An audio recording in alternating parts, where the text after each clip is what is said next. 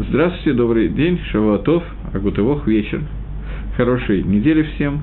И у нас 69-й урок по молитве, на котором я хочу вернуться к некоторым вопросам, которые мы не успели разобрать раньше, начали разбирать и не успели, а также затронуть некоторые довольно смешные моменты, которые могут с человеком случиться в суде во время трапезы.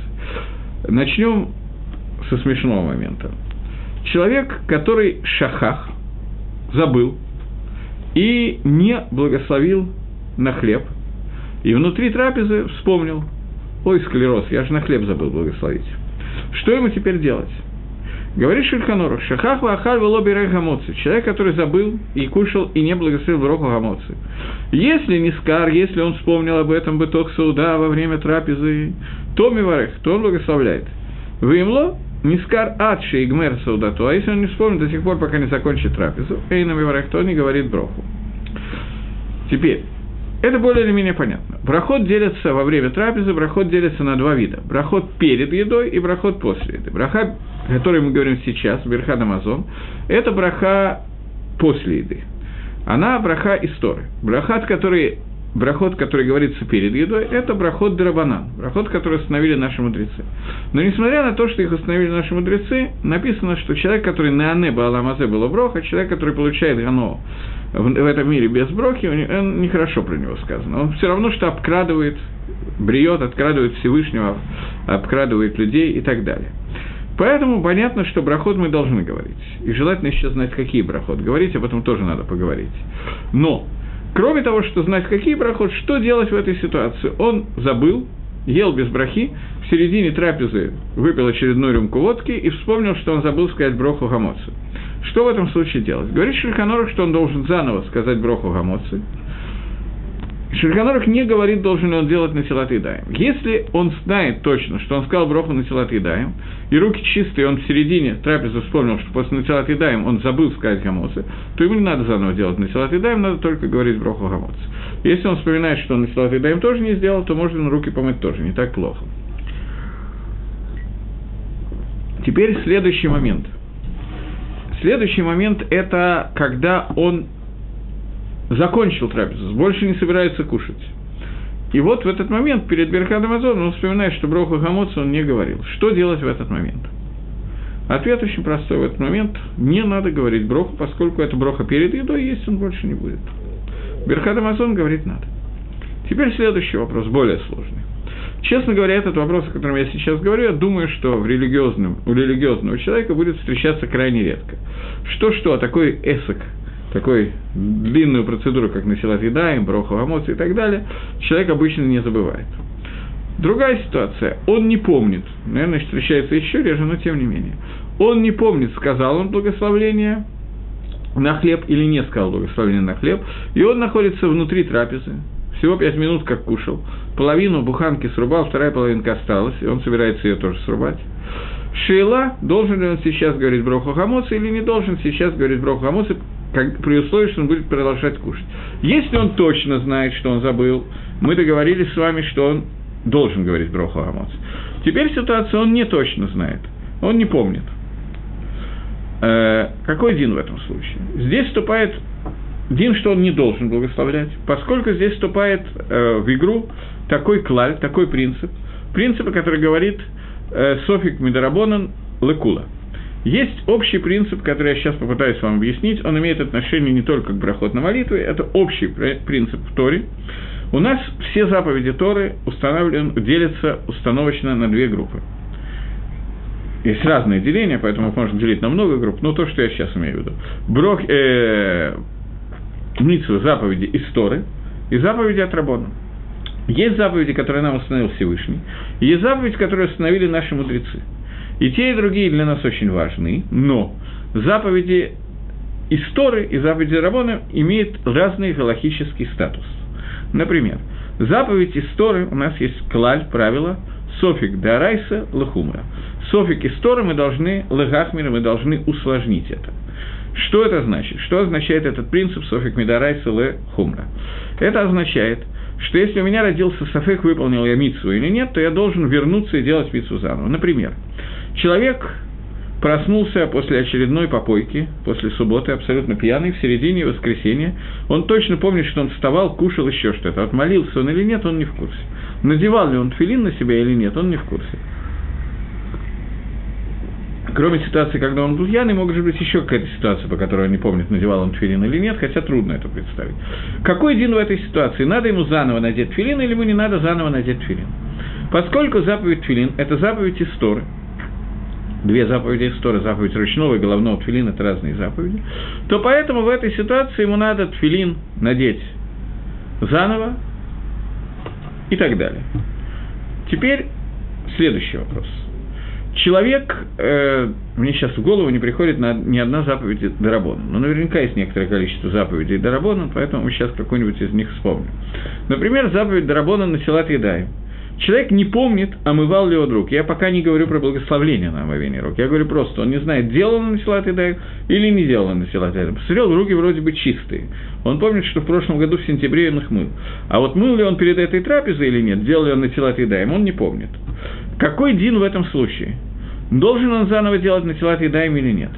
Галаха, что поскольку Натилат Едаем – это митсу Дарабонан, то поэтому он не хаяв возвратиться и делать Натилат Едаем. У него нет такого хиева, нет такой обязанности. Таким образом, мы познакомились с вами с клалем, с правилом.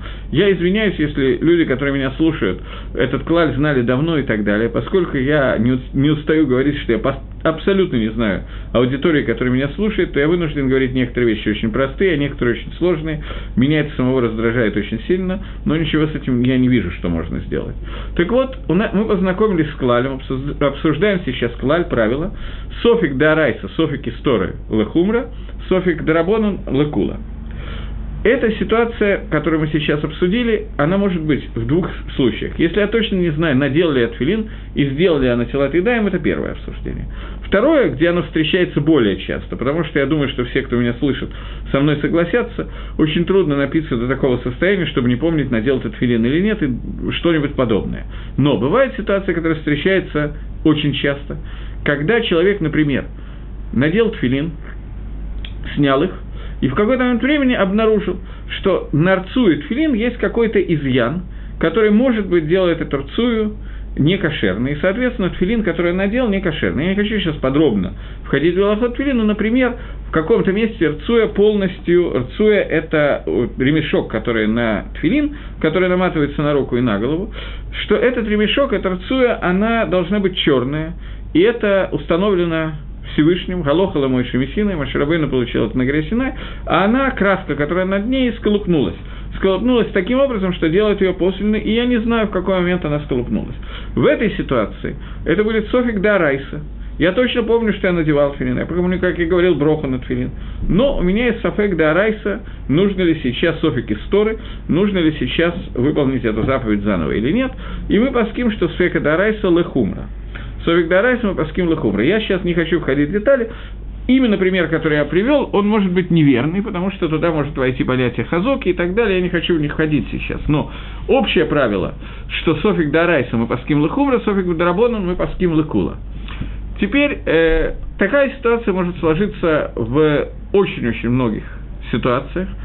Например, э, есть определенный псулот, определенные вещи, которые Рабонан послу в тфилин или в э, цицит – но Мингатора и Сторы, этот твилин абсолютно кошерен, или этот, этот цицит абсолютно кошерен.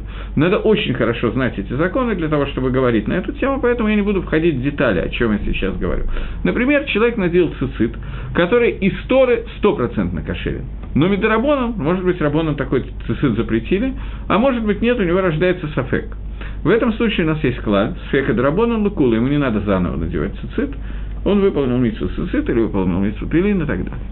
Тот же самый клар переносится на брох. Я только хочу сказать, это уже меньше народу знает то, что я сейчас хочу сказать, что в этом правиле, о котором я сейчас говорю, свека дарайса лакула, э, лахумра, свека драбона лакула, софик сомнений э, слов мудрецов мы толкуем всегда, облегчаем, а историю мы всегда махмирим. Этот клаль, это правило, шела откуда оно возникло? Это установка Торы или это установка Рабоню? То есть, то, что, Тор, то, что мы говорим, что сомнения истории мы махмирим, мы усложняем, это так Рабаним сказали нам усложнить, или это сказал Всевышний нам усложнить, сказала сама Тора.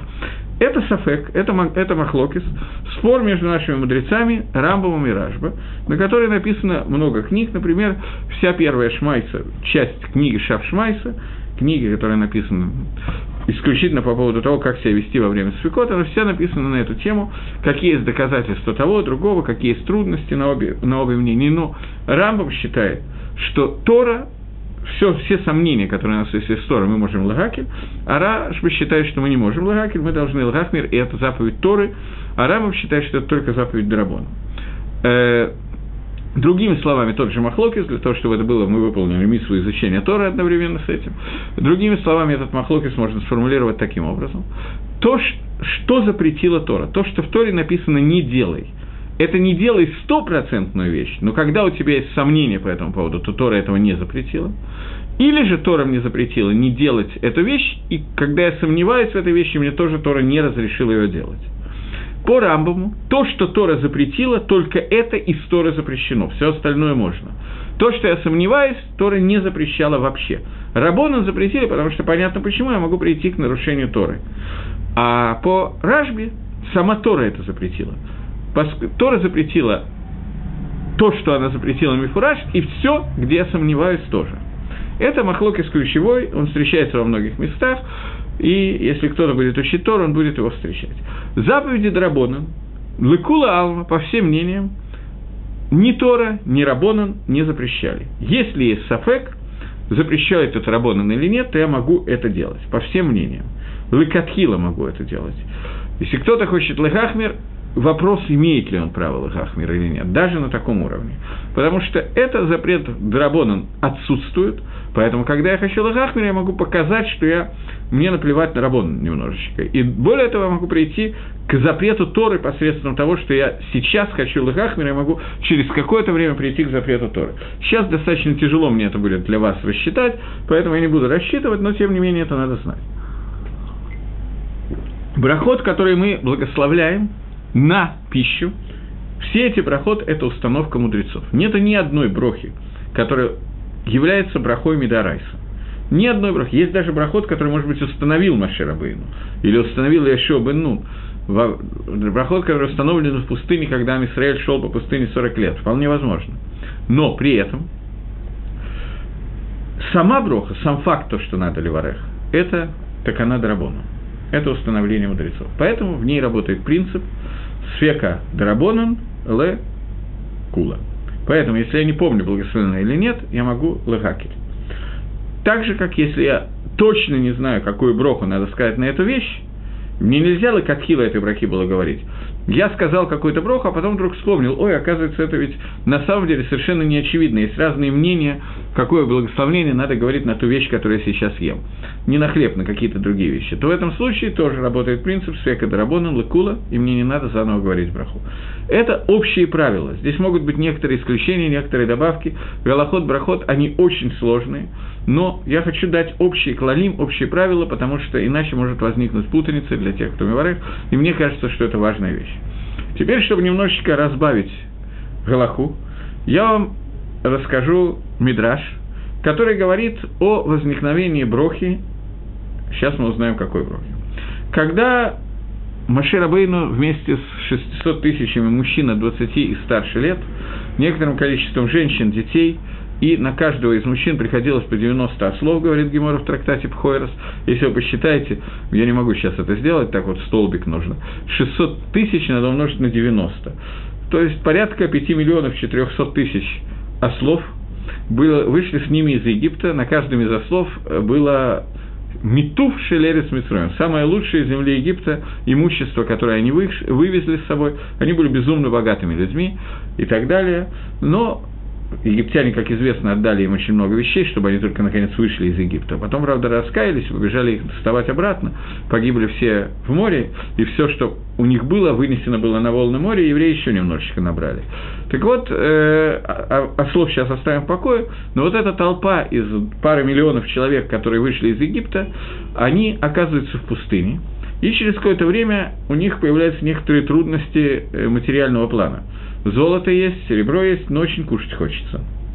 И вот они обращаются к Маширабейну с вопросом, что мы будем кушать. До этого еще был еще лучший вопрос. и возроптал народ к Маше, что пить будем. Когда они хотели воды, а вода оказалась горькая, вода стала сладкой и так далее, это мы пропустим сейчас. Но вот в тот момент, когда они обратились с вопросом о еде, то начался, началось чудо, когда с небес Акодыш Бругу Всевышний стал спускать ман. Ман – это пища, которая самая духовная пища из всего, что может быть. Она переваривалась без остатка. Каждый человек получал мана, умер ровно столько же, сколько, столько, сколько ему надо для жизни. Он не получал больше, не получал меньше. Некоторые люди были бы очень, э, похудели бы, была прекрасная диета, некоторые бы, наоборот, поправились, все было хорошо. Каждому человеку хватало этого, и хватало для той жизни, которая ему нужна, то есть для того, чтобы получать силы и жить и выполнять мицвод. И этих сил хватало Лакатхила. Не то, что он чувствовал изначально, не то, что он чувствовал некоторую слабость, но тем не менее мог двигаться. Нет. Он ел столько, сколько ему нужно. Это пища, которую посылал Акодыш Баругу, и она была самая духовная в том плане, что она давала ему возможность питаться этой пищей для духовности. И вот собрались евреи, некоторое количество, не знаю точно сколько, пришли к Маше Рабейну и говорят, Маше Рабейну, Аданейну Марейну Рабейну, наш господин, наш учитель, наш Раф, скажи, пожалуйста, такое чудо произошло. Никогда ничего подобного в истории мира не было.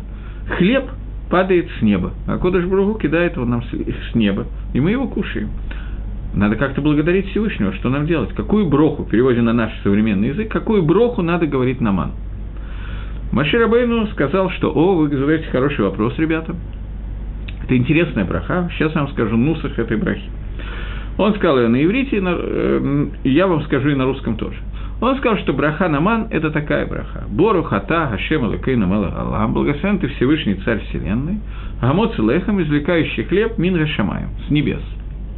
Такая браха. Мы сегодня говорим другую браху, мы говорим извлекающий хлеб из земли, по ряду причин, которые, я думаю, что все уже догадались. Вам, вы будете говорить браху, гамоц лехом мин гашамаем, благословен Всевышний, который извлекает хлеб с небес. Сказал им Израиль, что кроме этой брахи мы должны сказать еще одну браху. Броху шейхиан – Броху, которые говорят в тот момент, когда происходит какая-то новая вещь, когда мы от времени до времени приходим к новому празднику, благодарность Всевышнему о том, что Он дал нам досуществовать и дожить до этого времени. Борохата Ашем Алакейну Мела Алам, благословен Всевышний, Царь Вселенной, Шейхионова, Кимонова и Гиона Лазманазе, который дал нам дожить, досуществовать и дотянуть до этого времени. Я не знаю, как лучше перевести, немножечко некрасиво получилось, но вроде как дословно зато. Благословен ты Всевышний, который всю эту возможность нам дал. И вот, когда евреи увидели ман, естественно, что их и террорут, их возбуждение, их, то, что они увидели, чудо, которое они увидели, проявление руки Всевышнего, я хочу подчеркнуть, что это то поколение, которое видело это проявление далеко не первый раз. Они видели это проявление во время выхода из Египта, во время рассечения моря, во время дарования Торы, э, просто все время. Это поколение, которое жило на другой гангаге, на другом управлении миром, чем любое другое поколение.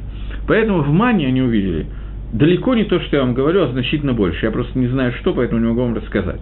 Но когда они это увидели, то они поняли, что то, что они дожили до этого времени, мы должны благодарить об этом Творца. И вот поэтому они сказали Броху Всевышнему, благословению Всевышнего Шейхияну Лазманазы. Проходит 40 лет – Евреи живут каждый день, получают ман ежедневно, кушают его, благословляют его. Постепенно все поколение, которое вы, вышло из Египта, оно почти все. Оно переходит в лучший мир. Оставим там единиц, которые остались и вошли в Эрицесройль. Маширабейну, Арон, Мирьям, все умирают. Калибену, Фенахишобену, кто-то, три-четыре человека осталось.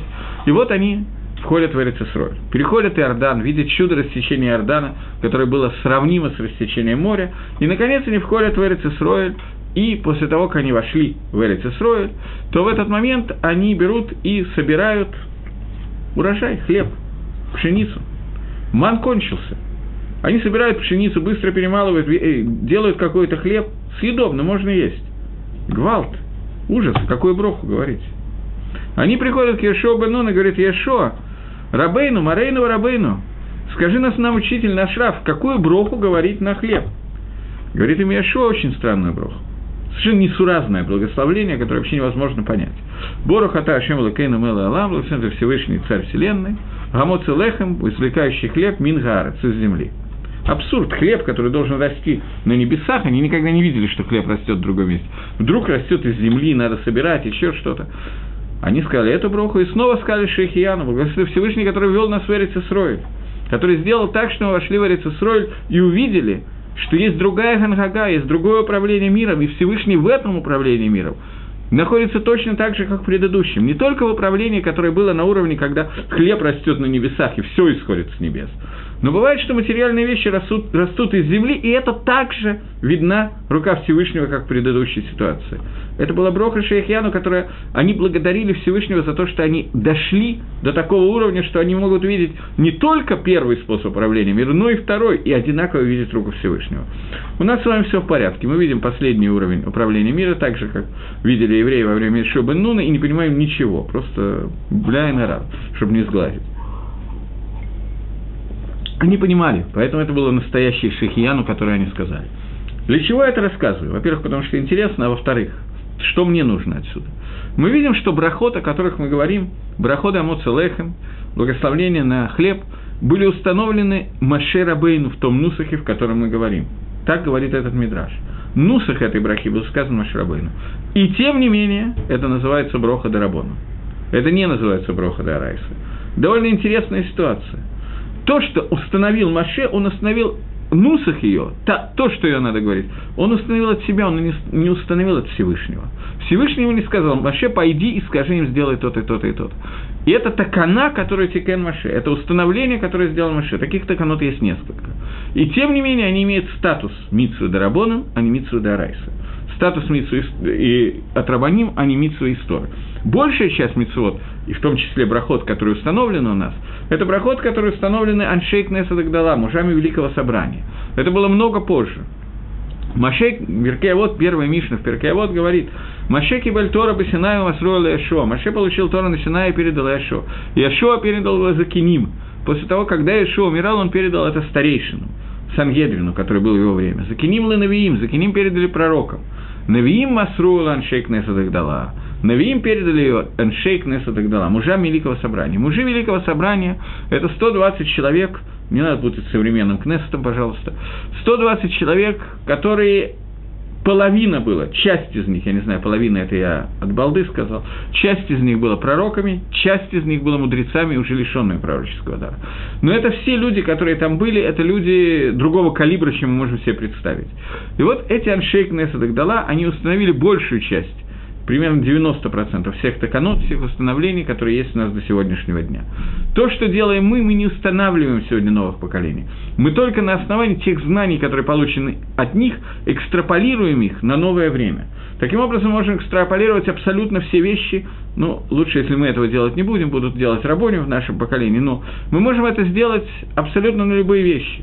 Таким образом, из того, как Маше Рабейну объяснил, какие работы разрешены и какие запрещены в субботу, Гигдир нам определил нам 39 работ, а вот Малаха, которые запрещены нам делать в шаббат, мы можем учить, что сегодня можно, а что нельзя делать с компьютером и с электричеством и так далее, и так далее. Это достаточно сложно и очень, конечно, занимательно и интересно, но это можно сделать и можно проследить некоторые вещи очень на высоком уровне. Теперь двинемся дальше. Маше Рабейну установил им нусах этой брахи, но браха осталась брахой Дарабонан, поэтому в тот момент, когда я, сомневаясь, сказал я эту браху или нет, я не должен заново говорить эту браху. Мне показалось, что это надо обсудить. Теперь вопрос, который еще может случиться. Сейчас, секундочку. Э, человек, который существует ряд проход. Вы поняли уже, что я решил немножко менять не на все время будет, но я решил немножко менять систему своих уроков. Я решил, что надо вводить периодически голоход, законы, потому что очень интересный агадот, которые мне они тоже нравятся, но надо понимать, что законы важнее и на самом деле по большому счету интереснее. Только их надо учить, это тяжело. Так вот, есть новая ситуация. Им бы ком Берхад Амазон. Если человек, э, Берхад Амоци, человек вместо того, чтобы сказать брахо на Амоци, сказал броху Шиаколь не ебе дворо. У нас есть разный брахот. Есть брахот на мезонот, на печенье, есть брахот на шоколадку, на воду и так далее. Но брохот, которые не подходят ни к, тому, кто извлекает хлеб э, из земли, к тому, кто извлекает яблоки из дерева, к тому, кто извлекает плоды из земли и так далее. Если кроме всех этих брахот, есть брахот, который не относится к произрастанию из земли. Произрастание из земли у нас есть брахот на пирот, на плоды. На плоды есть два вида брахот – плоды земли и плоды дерева. Кроме этого, установили отдельно броху на виноград, на вино и на хлеб из-за важности этих продуктов. Таким образом, четыре брахи, которые относятся к тому, что растет из земли, из дерева и так далее. Кроме этого есть браха на молоко, сыр, мясо и так далее, водку. Это вещи, которые не растут из земли. Даже если водка сделана на ячмене, это уже виски будет, на пшенице или гидролизный спирт, не имеет никакого значения. В любом случае, поскольку она прошла ту обработку, которую она прошла, то браха на нее такая же, как на мясо, на сыр, на вещи, которые не растут из земли. Это браха, которая включает в себя все. Благословен ты Всевышний, который создал все, шиаколь не ебет дворо, что все стало по твоему слову. Теперь тот человек, которого разбирает Шульханорах, этот Шлемазул, он вместо того, чтобы сказать Броху Гамоцы, вместо этого сказал Броху Шиаколь не ебет дворо. Говорит Шульханорах, что он Еца и Дейхава, он не должен заново благословлять, потому что когда он благословляет Шиаколь, что все создано по твоему слову, это включает в себя и хлеб тоже. Изначально этого делать было нельзя, поскольку Рабону установили броху на хлеб именно. Теперь я хочу еще один смешной момент обсудить. Какой момент? Я не знаю, тут, наверное, надо забежать вперед, мы задолго до Пейсаха находимся, но, тем не менее, никогда не повредит. Во время, когда у нас идет Лайла Седер, праздник Седера, не знаю, как кто из вас обращал на это внимание или нет, я знал семьи, в основном это зависит от Балябайта, от папы, мужа, папы и так далее, которые на это ставили даже больше внимания, чем мне кажется правильно делать, но Лагалоха они правы, а я не прав. На самом деле они правы, а я не прав. Во время Седера есть некоторое количество мецвод, фантастическое количество мецвод. Две из них стопроцентно сегодня до Арайса, митсвы истории. Все остальные митцвот Лайла Седра – это митцвот Драбон. Какие митцвот истории? Это митцва Сипур и Цвет Мицраем, рассказывает про исход из Египта, и митцва Ахилат Маца, и митцва есть Мацу. Вся остальная еда сегодня, все, что мы делаем в Седр, это Драбон. Может, я что-то забыл, но это две основных митсвы Дарайса, которые есть сегодня. Во время храма была еще одна митсва, очень важная. Какая митсва была? Есть Корбан Пейсах, есть жертвоприношение Пейсах. Сегодня по ряду причин мы лозахим, мы не удостоились есть Корбан Пейсах. На самом деле, не до конца понятно, по каким причинам мы этого не удостоились. То есть, почему мы сегодня не едим седа, пейсах, потому что, по большей части мнений, не обязательно иметь бет мигдаш для того, чтобы приносить корбан пейсах и кушать его. Но оставим это пока в покое, это хороший вопрос, на него его обсуждает Хатам Софер, Абиаки Вейгер но оставим его в покое. Основной ответ на этот вопрос – это пикох нефиш, спасение жизни. Если евреи сейчас начнут приносить корбан пейсах, то арабы устроят неизвестно что, и могут, не дай бог, убить одного человека, и смерть одного человека – это достаточная причина для того, чтобы не приносить корбан пейсах всему Амисраэлю. Просто чтобы понять, насколько Всевышний ценит одну человеческую жизнь. То, окей. Теперь, во время Лайла Седер, когда мы едим мацу, я думаю, что вы слышали упоминания различных людей, рабоним, шульханоров, гемора и так далее, о том, что мацу надо съесть быстро. Кизайт мацы должен быть съеден с максимально быстрой скоростью. Что такое максимально быстрая скорость съедания мацы? Лекатхила изначально говорит Шульханорух, Гемора, что надо съесть это бабат и хат. Засунуть кизайт в рот и резким глотательным движением послать его дальше – Э, поскольку мы сегодня кизайты берем самые большие, которые возможно, говорим, что кизайты выросли, они теперь превращаются в кибейца. Кизайт этот размер должен быть как маслину. Мы говорим, что маслина, которая была во времена, когда Амисраиль вошел в Эрицесрой, она была немножко больше. И судя по тому, какого размера они везли, везли виноград, 8 человек одну гроздь, то действительно маслина была очень крупная, могла быть во всяком случае. Но Бекицур, сегодня мы должны съесть мацу с размером грубо с яйцо. Это, если брать ручную мацу, такие круглые листы, то это примерно, надо положить на мацу руку и вот так вот очертить руку, вот такой вот кусочек. Это треть машинной мацы примерно. Это очень трудно сказать точно, они бывают разные в той маце, в которой 15 листиков на килограмм, это примерно треть мацы, скажем так. Бывает маца 12 листиков на килограмм, бывает 18. тогда, соответственно, это будет чуть больше. Это половина машинной мацы. Половина машинной мацы квадратной, стандартной, это размер кизайта. Его надо проглотить за один раз, это невозможно. В этом случае я не могу, я пробовал несколько раз, э, безрезультатно. Достаточно это сделать за время, которое называется шург дей ахилат прас. То время, которое стандартное время, за которое человек съедает кусок хлеба. Это есть разные мнения, 2 минуты, 3 минуты, 4 минуты, 9 минут. Самое большое мнение – это 9 минут. Я не уверен, что на него можно полагаться. 3-4 минуты – это время, на которое можно полагаться, изначально 3 минуты. Э, за это время надо съесть мацы. Окей. Иногда в Седр просто из-за этого это очень много на это обращает внимание, это правильно. Но это теряет немножко некие оттенки рассказа про от Мицраем.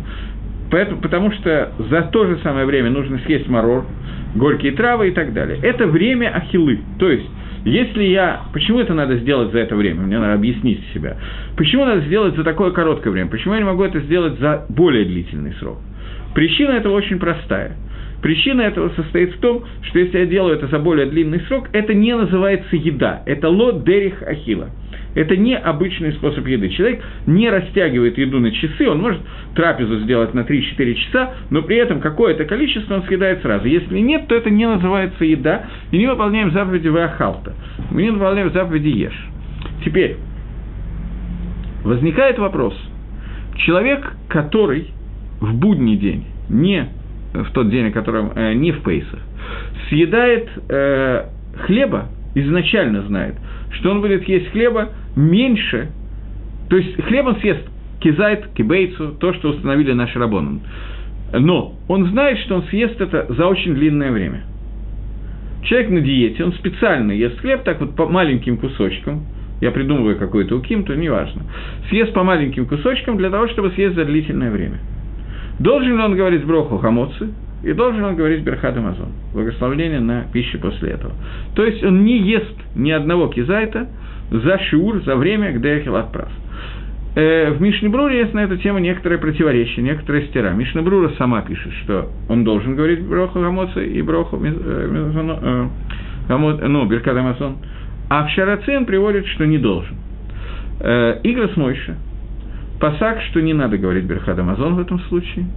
И Броха Хамоца тоже неверна в этой ситуации, поэтому он говорит, что человек, который говорит Броху Хамоца, он должен лить кавен с самого начала, иметь в виду, что один кизайт он съест быстро. Что такое быстро? Игорь Смойши пишет, что нельзя опираться на время 9 минут, надо есть за 3 минуты. Я не знаю, как он посчитал это время, честно говоря, мне сейчас пришел в голову вопрос, откуда он взял этот шур, не знаю. Но Игорь Смойша, это Рафмойша Фанштейн, это был один из самых крупных плоским прошлого поколения. Он, понятное дело, из России был. Вот, он приехал в Америку, в Нью-Йорк, я не знаю, в 20-х или начало 30-х годах, поселился в Нью-Йорке, и с ним был такой случай. Он там открыл ешиву, он стал самым крупным פוסק ом. С ним был такой случай. После того, как он туда приехал, после этого дали разрешение выезд из России человеку по имени Рав Арон Котлер – в будущем основателем и первым ראש ישיבה ישיבת Лейквуд, который до сегодняшнего дня является самой крупной ешивой в мире. Три тысячи человек там, дикое количество.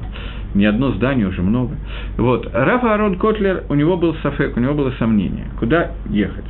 В чем было его сомнение? У него было два ученика. Один из них, я не знаю, ученик или друг, Рафмойш Фанштейн, и второй – это Равшах. Э, Равшах был в это время в Эрицесройль, Раф Мойш Ванштейн был в это время в Америке. И оба приглашали его и говорили, что нужно восстанавливать Тору. И тут, и тут нужно делать настоящую Тору, и шивот, и так далее. Он сделал гораль, жребий, который называется гораль Гагро, жребий Вильнюсского Гаона. Я не буду подробно описывать, в чем он состоит, должна быть определенные, то есть вопрос, который мы не можем решить мисвора, есть и там, и там плюсы и минусы, то в очень определенных случаях можно бросить такой жребий. Что такое жребий? Жребий на иврите есть два слова – гораль и пур. Пур – это от слова пурим, происходит от слова пур. Гораль, неважно, в Йом-Кипур тоже. Йом-Кипурим – это тоже связано со словом пур, потому что у него бросается жребий, какой козел идет ко Всевышнему, какой козел идет наоборот. Мы об этом уже говорили перед Йом Кипуром, я не буду сейчас возвращаться. Это одна из причин, по которой Йом Кипур, он кипурим, как пурим, потому что и там, и там присутствует жребий. Не единственная причина. Так вот, есть такая история, рассказанная в книге Иошуа. Когда Иошуа вошел в Эрицесройль, то, двинувшись э, завоевывать Ерехо, Ерехо было очень укреплено, и завоевать его было очень тяжело, они, он принял обед, весь Израиль приняли этот обед, что они не возьмут ничего из того, что принадлежит жителям Ерехо. После того, как Ерехо было отдано в их руки, со всеми историями, которые наверняка слышали, трубление в шафар, семь раз обходили, семь дней, потом по один день в шаббат семь раз и так далее, рухнули стены Ерехо, после чего они, я даже катался на верблюде по стенам Ерехо, случайно, правда, не, не, не, не подумайте, что я хотел кататься, но верблюд меня решил прокатить. После этого, как стены Ерехо упали, они захватили Ерехо и был один человек, который взял от Херема то, что запрещено брать, то есть какие-то вещи из Ерехо. Трудно было удержаться, золото, бриллианты, тяжелые металлы и так далее. Очень важно, нефть, наверное. Вот, и после того, как он все это сделал, после этого в следующей битве, битве за Ай, погибло 36 человек. И Ешо спросил Всевышнего, как это понимать. А Кодыш Бару, который ведет свой народ завоевывать Эрицесройль, Почему произошло такое, такие вещи, что люди погибают? Ответил Всевышний, что были люди, которые взяли от Херима, были люди, которые взяли, то, сделали Авейру, взяли от запрещенного. Весь Израиль, Мюравим Забезе, весь Израиль является Аравим. Аравим – это гарантами друг за друга, поэтому пострадал весь Израиль. На самом деле, если вы подумаете, что в огромной битве с завоеванием города пострадало 36 человек, но это считалось как совершенное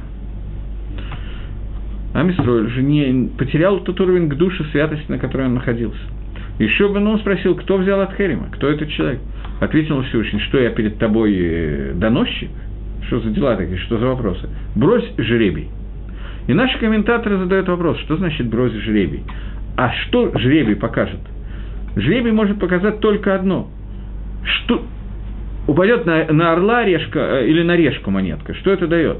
Был такой анекдот, когда студент пришел сдавать экзамен, и сдавая экзамен, у него, значит, перед ним вопросы и ответы. По американской системе надо писать «да», «нет», «да», «нет». Первый, второй. Он смотрит, ничего не знает. Он решил ничего, вынул монетку, начал, значит, и быстро, галочки. Все сделал самым первым. Спрашивает экзаменатор, еще есть время? Да, говорит, еще очень много, вы можете продолжать писать. Он опять вытаскивает монетку и опять. Экзаменатор спрашивает, а что вы делаете? Вы же, говорит, уже запомнил. Я, говорит, перепроверяю. Так вот, э, Ешуа бен Нун получил распоряжение бросить жребий. И вещи, которые говорят нашим форшем, абсолютно непонятны. Ашем отказался ему назвать имя человека, сказал, я недоносчик. Что покажет жребий? Кто решает, на орла или решку упадет монетка? А Кодыш Брагу, Всевышний благословен будет он. Так если Всевышний будет решать этот вопрос, так скажи. Такой-то, такой-то взял от Херема. Все равно ты скажешь. Ответ на этот вопрос очень простой. Всевышний учил нас Дерри Хэрис, что даже тогда, когда необходимо сказать какую-то лошен гору, какие-то нехорошие вещи, надо это сделать самым вот таким вот идеальным способом, наименьшим, с наименьшими потерями. Поэтому по жребию Ишо узнает, кто взял от Херема. Жребий Гагро – это жребий Вильнюсского Гаона – берется Танах определенного издания, все издание Танаха, и определенным способом листает наугад, листается 7 раз то, 7 раз это. Есть определенная система этого, перелистывания. После чего седьмой посук на той странице, которая у тебя открылась, указывает ответ на вопрос. Я не пробовал бросать, э, э, бросать агро, думаю, что у меня ничего не получится, но не стал экспериментировать. Но Раф Арон Котлер сделал этот научный эксперимент. Он попросил Всевышнего ответить ему, куда ему ехать, в Америку или в Эйцисроль. Гораль выпал на такое предложение в Торе в книге Шмот, которое говорит, «И сказал Всевышний Аарону, пойди навстречу к Маше в пустыню». Америка в то время было место, где не было никакой Торы, и евреи ее называли מדבר ом, пустыней. И вот жребий показывает «пойди к Моше». И он поехал к Рав Мойше Файнштейну, Рав Арон Котлер, и основал ешиву Лейквуд, и вся система литовских ешив Америки основана фактически Рав Арон Котлером, она выросла из ישיבת Лейквуд. Рав Мойше Файнштейн тоже основал одну маленькую ешиву, где он был рош-ешивой, но основное его занятие – это פוסק הדור. Он был главным посоком всего поколения, к нему обращались с любыми вопросами, и он давал ответы на любые вопросы, и его книга «Игросмойши» по сегодняшний день одна из самых серьезных галактических книг последних поколений. И умер он в 85 году в Пурим. Был похоронен в Израиле, в Шишанпурим, Пурим Иерушалаема, здесь у нас. Э, так вот, Игорь Смойша пишет, что человек, который знает, что он будет есть броху, о, есть хлеб, времени больше, чем необходимо, когда их прас, для того, чтобы э, больше, чем три минуты, он не должен говорить броху гамоца, и поэтому любой человек, который говорит броху гамоца, должен лить кавен, иметь в виду и сделать это, что он съест этот кусочек, кизает хлеба, больше, э, меньше, чем за три минуты. В противном случае у него проблема с Берхадом Азон, и если он по каким-то причинам не может это сделать, например, у него был единственный кизает хлеба, он его съел за 15 минут, больше у него нет хлеба, то в этой ситуации он не должен читать Берхадом Азон. Так по Саки Гросмойша. В Мишнебруре есть стира противоречия, я не помню, не знаю, не помню, приводит ли Игорь Смойши эту стиру, но Лагалоха он пишет, что этого э, Берхат Амазон мы считать в таком случае не должны. Я не знаю, как часто встречается эта ситуация, потому что обычно здоровый человек, который кушает, он съедает сразу немножечко больше. Мне сказали, что это довольно часто встречается в основном у девушек определенного возраста, которые делают диету, или у пожилых людей, которым просто очень тяжело быстро съедать какое-то количество. В этом случае нужно знать эту галаху. Это галаха, которая не очень сильно едуа бы Израиль, не, то, не очень сильно известна, хотя это очень простая галаха. Галаха, которая базируется на простом принципе, к которому мы еще вернемся, когда будем говорить про Берхад Амазон. Или, может быть, я уже говорил, я не помню. Двинемся дальше. Э, не помню, говорил я или нет, поэтому давайте я скажу сейчас. Э, есть такой вопрос, вопрос, который задает Минха Схинов. Есть такая серия развлекательных вопросов, называется «Занимательная галаха». Это я ее так называю. Винхесхинах очень любит такие вопросы задавать, для того, чтобы у человека была возможность хакира, исследования какого-то, научить человека мыслить. Я так думаю, что он не ставил задачу человеку учить мыслить, он просто сам так думал, и вот он написал, чего думал, о том пишу. У Куджава была песня, что как, как он дышит, так и пишет, не стараясь угодить. Так вот так делал Минхасхинов. Один из этих вопросов такой – у нас есть ребенок в возрасте почти 13 лет. В последний день перед Бармицей, 13-летия, он есть махлокис, есть спор, когда ребенок становится бармицей, мальчик. В 13 лет, в день рождения, э, то есть как только начинается день в Сейткахове, с выходом звезд, или в зависимости от того, когда он родился. Родился в 3 часа ночи, в 3 часа ночи. Родился в 8 утра, в 8 утра. То есть Шатарамбама, что Бармису идет по часам. Не по дням, а по часам. И растет ребенок там не по дням, а по часам, это Шатарамбам, а не Пушкина, это обман. Так вот, Рамбам считает, что Бармицу решается в зависимости от того времени, когда ребенок родился. Поэтому получается такая ситуация, это особенно хорошо для Махмирим, для тех, которые хотят Лагахмир. Ребенок, который прочитал э, Шма Исроэль вечером в Бармицу, а через пять часов после этого Бармицу по Рамбаму, потому что Каховим были сейчас, а в три утра, например, в три ночи он, он родился. В таком случае есть Махмирим, который, я этого не делал, который будет детей, Бармицу, чтобы он прочитал Шма, потому что Шма, который он прочитал до этого, это был Шма только Мидарабоном, как ребенок, который читает сейчас Шма Дарайса. Ему нужно прочитать Шма Дарайса, он только что стал пять минут назад Бармицей. Нельзя лавсит. Это шитарама лагалоха, а рог поским ее не паским, то есть она не идет лагалоха, но такая шита существует. Так вот, как для Рамбама, так и для не Рамбама, для всех остальных, э, возникает вопрос, когда ребенок поел, а через 10 минут после этого стал бармицей. Был цвет кахоем, выход звезд, он стал бармицей. А он, по незнанию или по знанию, только что прочитал Беркад Амазон – секунду до этого.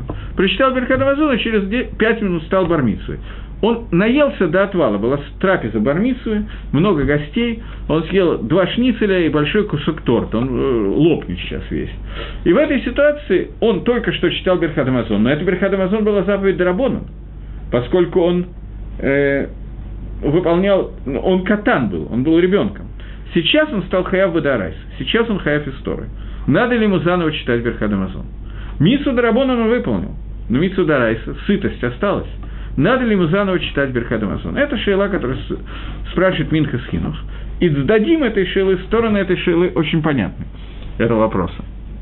Первая сторона, что вот сейчас он бармитсва, он сыт, значит, надо читать Беркад Амазон. Вторая сторона, что обязывает меня читать Беркад Амазон? Это обязывает меня сказать э, э, посук в Торе, Ваахалта, Васавата, Варахта. И будешь есть и насыщаться и благословлять. Я думаю, что об этом мы точно говорили. Но сейчас человек насытился и благословляет. Но ахалта нет, он же не ел сейчас. Ел-то он до состояния бармецу. Он еще был ребенком, когда он ел. Это не ахила взрослого человека, которая пришла обяз, обязать его бормиться. Поэтому возникает вопрос, должен ли он историю читать Верхат Амазон или нет, и Мимейла возникает вопрос, должен он пересчитывать или нет. Это вопрос, который задает Минха Скинух, я сейчас не буду входить. Ответ, что, не, э, что Бапаштус не должен, потому что нету ахилы. Он не ест сейчас. Когда он ел, он был еще ребенком. Окей. Это, эти же вопросы, э, подобные вопросы возникают очень в большом количестве э, с различными ситуациями. Э,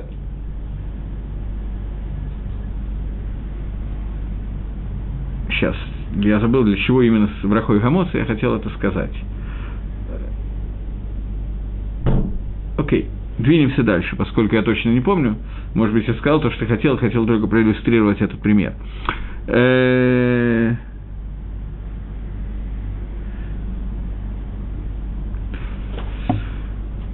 Теперь еще несколько голоход, и мы кончаем с брахой хамоцы и возвращаемся к Берхадамазону.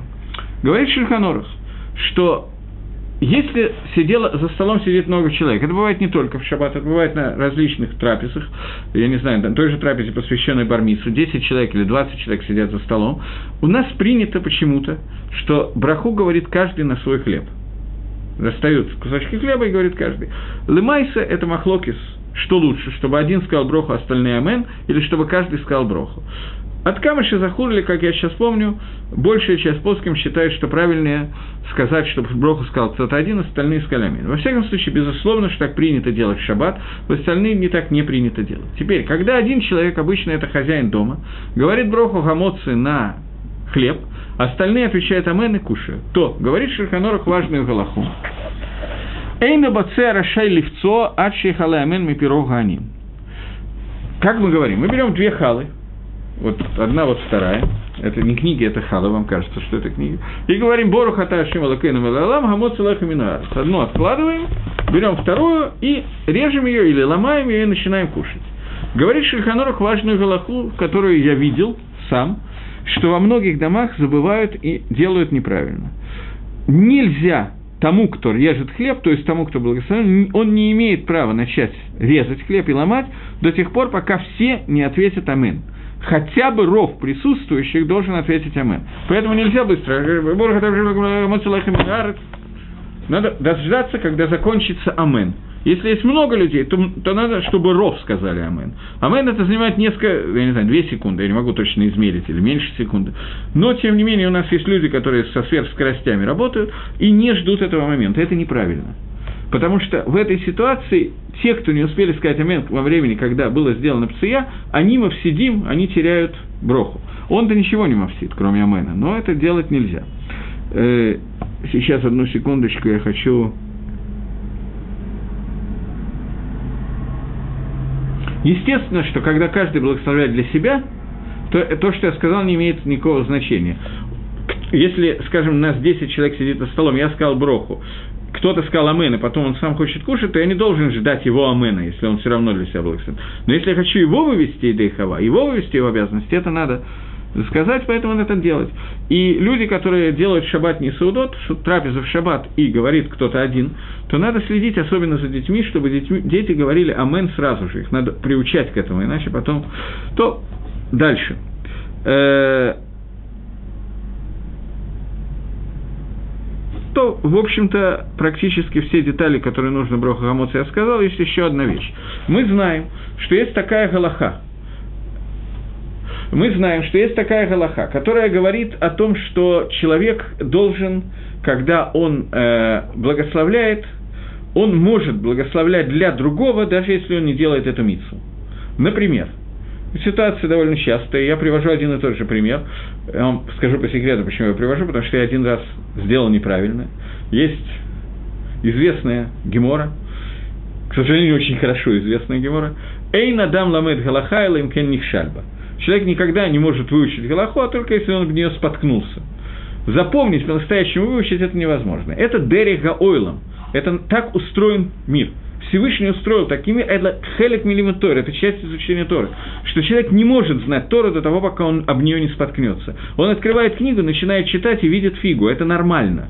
Если человек ее не видит, это, это плохо. Когда мы начинаем учить Тору Шибальпе, Гемору, я открываю Дав, Эфис, я не знаю ничего, и постепенно я должен вырасти. Настолько Всевышний устроил мир. Почему он устроил, мы тоже понимаем. Я могу сказать, раз уж я об этом заговорил. Но то, что мир так устроил, мы обязаны знать. Гемора в трактате Шаббат совершенно непонятная, абсолютно непонятная Гемора. Гемора, над которой я в свое время очень много смеялся, просто очень тяжело, я думаю, что вы тоже посмеетесь. Гемора задает вопрос, откуда мы знаем, где написано в Торе, что когда идет стадо, козлы шагают впереди. Изи азлиберейша, козлы идут впереди. Нужен посуд для этого. Откуда мы знаем, что козлы шагают впереди? Я, понятно, что после этого вспомнил песенку, которая дни моей молодости была очень популярна, что Гайдар шагает впереди, и я пел, что только в труде можно счастье найти, козлы шагают впереди, это невозможно не, не, не пошутить на эту тему. Но Гемора задает вопрос, откуда мы это знаем, и отвечает, Шинамар, как сказано в Торе, Ерефе Бокер Йом и Хат. И был вечер, и был утро, день первый, день один. Говорит Раша на эту Гемора, что э, козлы обычно черного цвета, темные. Овцы обычно белые. Большая часть овец белых, большая часть козлов черных. Дерих Гаалам, так устроен мир, что темное всегда идет впереди. Вначале был вечер, потом было утро. На этом Гемора кончается. Первый раз прочитав его, я не понял ничего, и тем самым выполнил то, что написано, что человек не может выучить Тору до тех пор, пока не, не понял, что там написано. Это не психологический вопрос, что когда он понял, что он понимает, это не психология. Так устроена Тора, так устроен мир, что вначале темно, потом светло.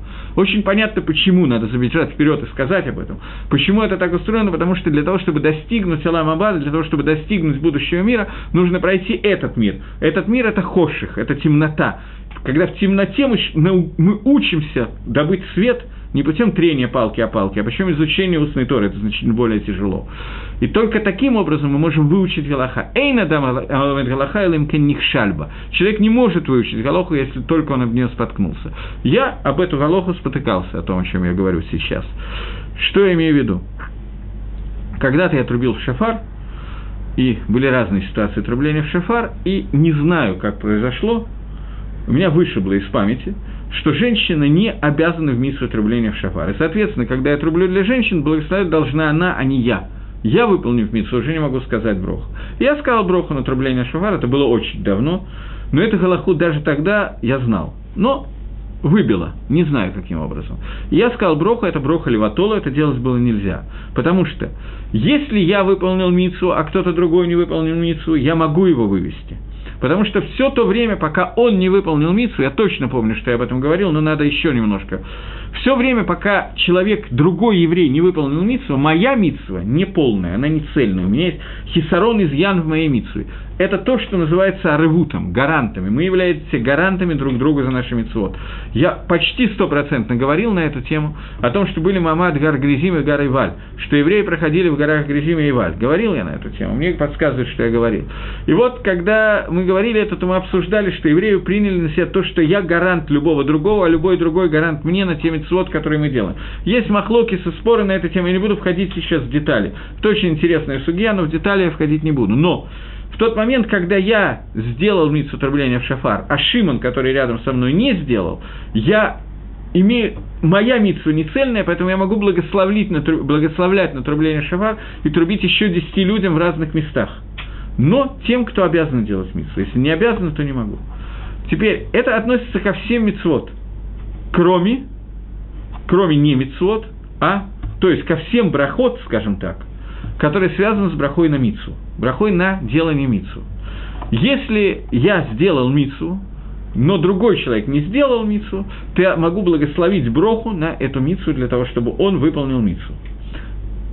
когда речь идет не о мицвод, а второй части брахот, брахот, который связан с ганаой, с получением удовольствия, то это не так. Если я не ем хлеба, я не могу сказать броху для того, чтобы Шимон ел хлеб без брахи.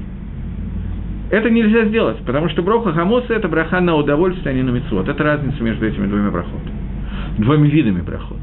Но здесь есть одно исключение.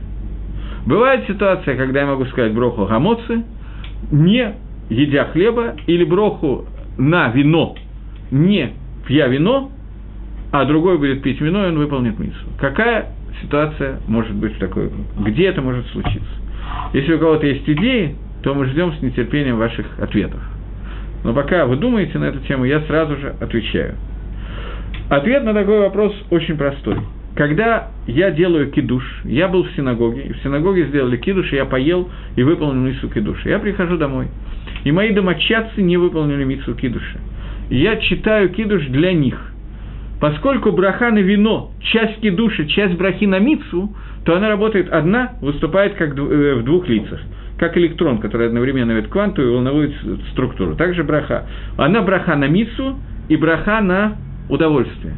Поэтому одной брахой я могу вывести две вещи, удовольствие и мицу, поэтому могу вывести кого-то другого в этой брахе, даже если я не пью. В всяком случае, мнения такие есть. Я не сто процентов уверен, что это по всем мнениям, у меня есть некоторые сомнения на эту тему, на тему иглы Италия на эту тему, но не будем входить в детали. Во всяком случае, шита такая, мнение такое есть сто процентов. Э, броха гамоцы, есть мнение, что гамоцы, на гамоцы можно делать тоже кидуш, если нет вина, и в такой ситуации это может быть возможно. Но в стандартной ситуации мы должны знать, что вывести другого гамоца я могу только если я сам ем. Если я не ем, я не могу. И э, поэтому Шульханорах пишет, даже в шаббат, когда он, хая, когда он обязан кушать хлеб – то он не должен говорить броху для товарища, браха гамуцелехем, если сам он не ест. И нельзя ему благословлять для других, несмотря на то, что если он не пробует этого хлеба, а только в одном месте. Есть одна митсва, которая пасак Шульханорах, я вам сказал, что это может оказаться еще в одном месте, но Шульханорах пасак, мы сейчас обсудим это, Шульханорах пасак, что есть одна единственная в мире ситуация, когда я могу сказать броху гамоцы, а сам не кушать. Это в Лайла Седер на мацу. Потому что ахилат маца – это митсу дарайса по всем мнениям. Поэтому, если сам я уже выполнил митсу мацы, а рядом со мной сидит человек, который, например, не может разговаривать, илэм, у него какая-то травма на языке, он не может разговаривать, то я для него могу сказать броху Хамот Салахаминарец, он, слушая ее, даже не отвечая «Амен», он выполняет мицу и после этого может кушать мацу, и я его вывел. Только в маца в Лайла решен в Пейсаха, и брахат яин на кидуш в Лайла и, и, и днем и ночью. Это две брахи, которые я вам уже сказал, которые даже если я не, не пью вино и не ем мацу, я могу сказать. Э, теперь я добавил, что для тех, кто делает кидуш на хлеб в место, где нет вина, во второй Сауде это достаточно принято делать, в, в некоторых местах в России нет вина, нет водки, не, не на что сделать кидуш. В России кидуш можно сделать на водку, если нет вина. В Америке на виски. Но но вторую суду желательно это делать именно на водку или на виски, а не на хлеб. В первую суду я оговорился раньше. В первую суду в этой ситуации можно делать на хлеб, во вторую есть мнение, что нет. Тогда во вторую суду мы, в первую суду мы делаем броху на хлеб, и по некоторым мнениям мы можем сказать эту броху, даже если я уже сделал суду, а Шимон мой товарищ не сделал, а сам он сказать ее не может, например, потому что у него проблемы с язвами во рту, я не знаю, первое, что... И заканчиваем, что если у меня есть несколько хлебов, и я на какой-то одну из них сказал броху гамоцы, то я должен начать есть с нее, не могу ее отложить и взять какую-то другую. Это важный иньян. Э, из-за хивув мисва, из-за того, что мы радуемся таким образом, благодарим и радуемся митсу. Таким образом, фактически мы закончили почти все, что надо сказать про гамоцы. Теперь, если у меня на столе есть несколько сортов хлеба, то я беру тот сорт, который наиболее мишубах, пшеничный, а не ячменный, я не знаю. Эла им кен, только если я больше люблю ячмень, чем пшеницу, тогда мы идем за хавивутом, за любовью, но так в обычной ситуации я беру именно пшеничный хлеб, белый, а не черный. Если я люблю больше черный, то можно черный и так далее. Окей, я думаю, что на этом можно более или менее закончить урок. И до новых встреч в эфире. Всего доброго, хорошей недели.